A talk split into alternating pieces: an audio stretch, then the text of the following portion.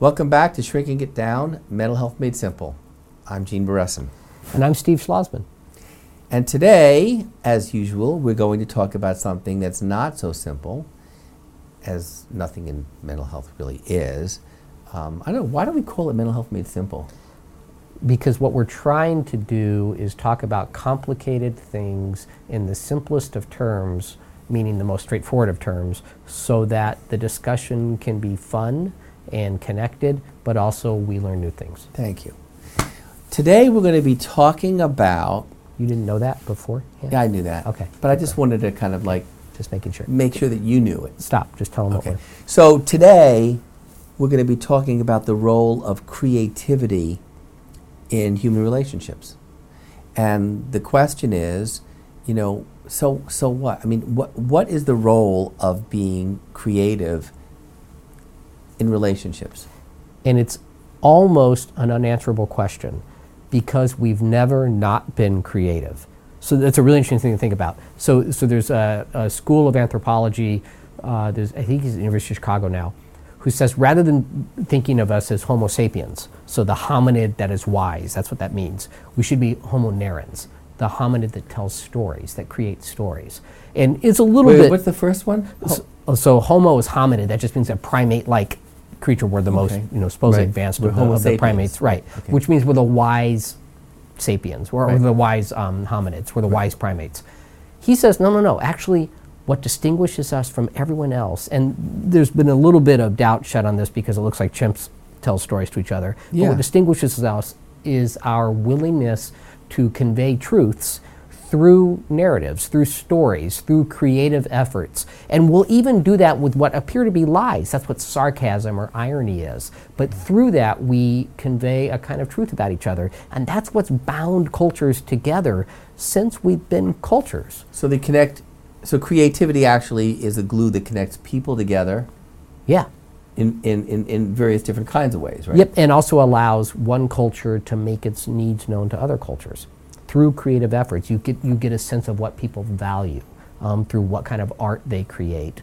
And the brain, our brains, are really happy when they're allowed to create things, and our brains get really miserable when they're not allowed to create things. And that's important to keep So, in mind. So, from a biological standpoint, keeping it really simple, what are the chemical underpinnings of our brains that actually make us happy? yeah, and uh, I Wh- love when you're this- creative, when you're creative, Yeah, I love this topic, and, and I'm sorry, I get so excited about know. it. Um, I write stories. I don't write. I love it if somebody happens to read my stories, but that's not why I write them. I write them because of that chemical undertone they make that you happens. happy. They make me happy. So if you look at functional MRI scanners of people as they're um, watching a movie, reading a story, listening to music, virtually every region of the brain that's involved in the dopamine reward system fires. It's like healthy cocaine. what dopamine is a reward system. It's an enzyme, or it's, I'm sorry, it's a neurotransmitter that gets secreted throughout your brain, but in certain areas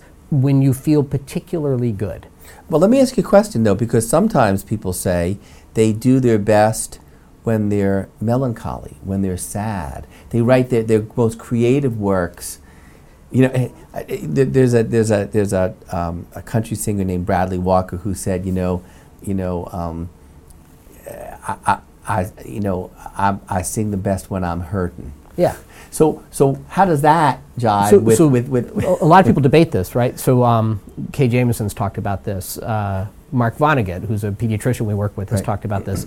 These are um, debatable issues. People might feel they do their best work when they're melancholy, but that's different from doing your best work when you're pathologically depressed. I see. So, so depression itself is by definition a sort of dampening down of the brain's capacity to make things. And often the coming out of that, that kind of melancholy state, allows you to create, to find a new idea. But it is the case that the creative uh, journey, which is a corny term, but it's a real one in, in the literature, is, is fraught with frustration. Mm-hmm. And that's what gets some people down, especially when they finish something, a painting, a script, a piece of music, and then they have to go back and edit it. The editing actually really bums some people out. And there's a lot of studies of that where there's a kind of euphoria when you're creating and then this bottoming out when you have to edit it and change it. It's like you're killing something that you made. Yeah. Well, David Foster Wallace, I mean, the story goes is that he would actually write, he would edit four times.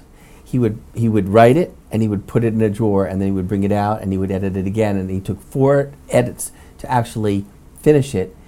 Maybe because he needed that space and time to kind of like put it aside and just kind of like, I don't know, get away from it or something. Well, yeah, I mean, Joss Whedon, who's one of my fam- or favorite um, movie uh, directors and screenwriters who created Buffy the Vampire Slayer and The Cabin in the Woods and all these things, he's always working on, he's been quoted say he's always working on three or four projects because he'll start to burn out on one and he's like, it's not right, but I can't look at it anymore, and he'll go and work on something else. Yeah. No, there's other people like Stephen King who just writes, just sits down and writes. Yeah. These are obviously the, the sort of pinnacles of creative effort, and in some ways they're the extreme, but within all of us, right, is this capacity, this desire to make things. That's why kids draw pictures the first Right. time they can hold a crown. Right. That's what they do. So, so creativity is really important. So, so let's talk about you know kind of creativity within human interactions. Like, you know, so the holidays are coming upon us, and and and you know, oftentimes we'll be doing creative things together, whether it's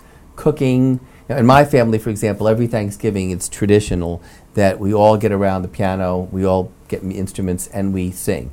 It's not necessarily the most elegant. Well, it's probably awesome though. But it, it- but it, it is amazing. Uh, it's an amazing experience because it's it's it's interactive and we sing and we play and then i- i- it brings everybody together. So so what are the kinds of things that people can do Well, during let me ask you, why is that creative? What have you created? Well, it's interesting.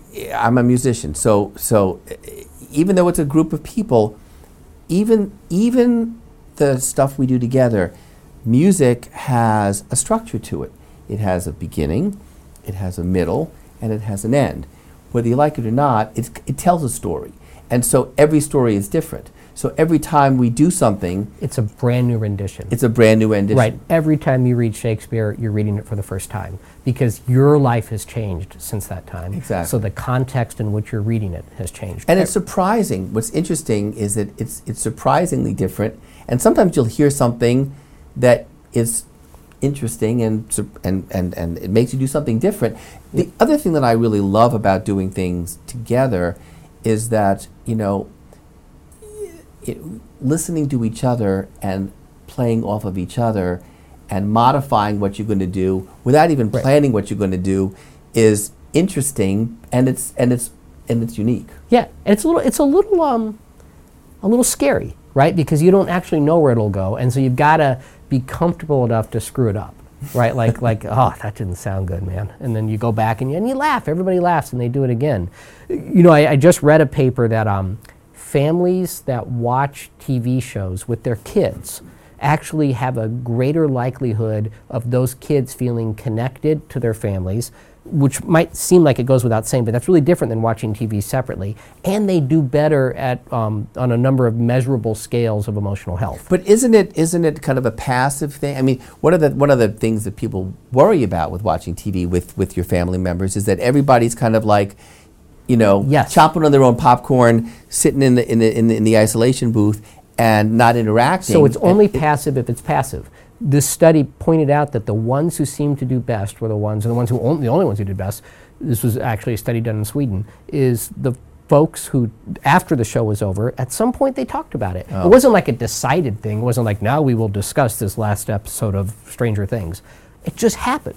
Well, the other thing that I've noticed, even when I go to the, the movies w- w- with, with, my, with my kids, um, or sitting in, on the couch, looking at other people's reaction, look, watching the way they react, taking note when they're laughing or when they're saying, like, what? It, it, it, it, it adds to the experience of the film. So it's not just that you're immersed in the film, you kind of watching other people's reactions and reacting to their reactions while you're watching the film. Yeah. So, the, so the film is greater than the film itself. Yeah, no, it's an it's an iterative process. And then if you see that movie again, you'll have the memory of the last time you saw that movie with the family, and you'll bring that to the movie. I mean, this is all actually how the creative brain works. That's why everybody says there's nothing original, but that doesn't matter. Everything's derivative. Well, even even you know, like, and kids want to see things over and over, and I mean, it's you know, it's like my grandchildren, you know, I, whether it's Sing or whether it's you know, like Planet Earth, and and one of the kids will say like.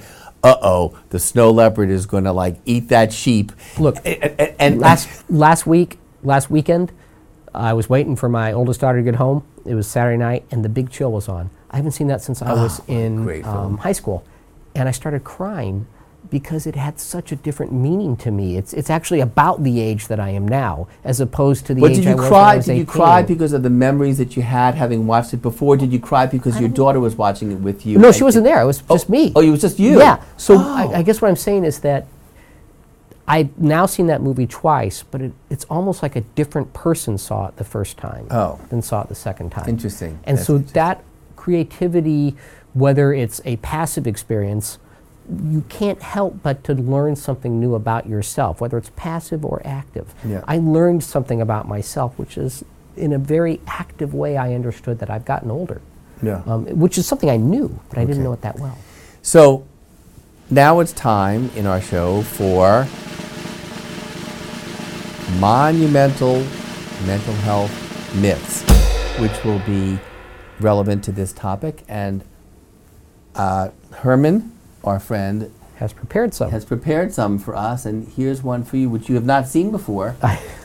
No, I have not seen this ever before. Do not think that this is fixed. Um, art is not as important as science, which is, by the way, Well, that's a fact, isn't it? uh, well, a lot of school curriculums feel that way. A lot of uh, people say, look, we're losing the battle in technology, so we need to get rid of all the art in schools. The And the budgets are being cut. The budgets are being cut. Let's STEM, STEM, STEM, STEM, science, technology, engineering, math, which, by the way, are super, super STEM important. STEM is science, technology, engineering, and math okay. and they're important, super important. But you can make a very good case that this is a false distinction So why is it false? because every innovation is a creative one. Whether it happens in science or whether it happens on a movie screen or whether it happens with a guitar. When Einstein came up with his theory of relativity, he could not have possibly tested it. It was a poem. It, it, it was a work of art. Yeah. It was his creation. And if we don't teach people the willingness to uh, go from A to D, which is basically what a creative um, endeavor is, to go not A, B, C, D, E like an equation, but A to D, Right. we don't teach that, we will lose the innovation battle. And, there really is something artistic and creative about a scientific theory. oh, it's, they're, they're beautiful. They're beautiful. yeah. And, and you know, um, as Keats told us, truth is beauty. So it becomes, it's beautiful and therefore it's true. And the other way around too. Yeah. But then we need some kind of evidence to kind of like see whether it actually fits or works. Yeah. Or And the evidence is there, actually. You can look at cytokine production becoming more favorable to our overall health when people engage in creative endeavors. Mm-hmm. okay. Your turn. One for me. One for me. One Herman. that you have, of course, never ever seen. Never. It's upside down. Okay. Oh, this is a good one. Competition worsens creativity. It's interesting. The, the first thing I'm thinking about is um, when jazz musicians, um, you know, exchange eights or jam together. Um, it's highly competitive. It's it's um, you know, there's a sense of one-upmanship. Um, uh, who's got the best riff for the certain part of the, you know, uh, uh, of the of the of the of the theme. There's a lot of competition in art. I mean, charades. I mean, games, drawings. You know, so competition really is part and parcel of, of creativity. And what's what's interesting about it is is that it's competitive, but it's competitive in kind of a novel, interesting, Well, that's the- stimulating kind of way. That's the trick, right? Like you've got to let it be that way. It can take over. It could, the competition can become the thing that you're working on rather than the creative project, Right. and that's a problem. So, so keeping be your eye on on Yeah. the creative process and not letting it be divisive or not let it ruin.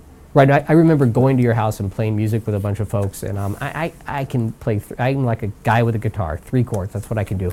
Everyone was soloing, and then they said, "Take it, Steve." I was like, "No, no, man, right back to you. I'm going to do D, G, E. We'll keep playing this Dylan song. Everything will be cool." So there, I couldn't compete there, but I, it didn't matter to me. I was still part of that that world. Well, actually, you did you did contribute because your contribution was was was strumming the chords, and people could kind of like play behind you, and that was your contribution. People played all over me, and that was perfectly fine.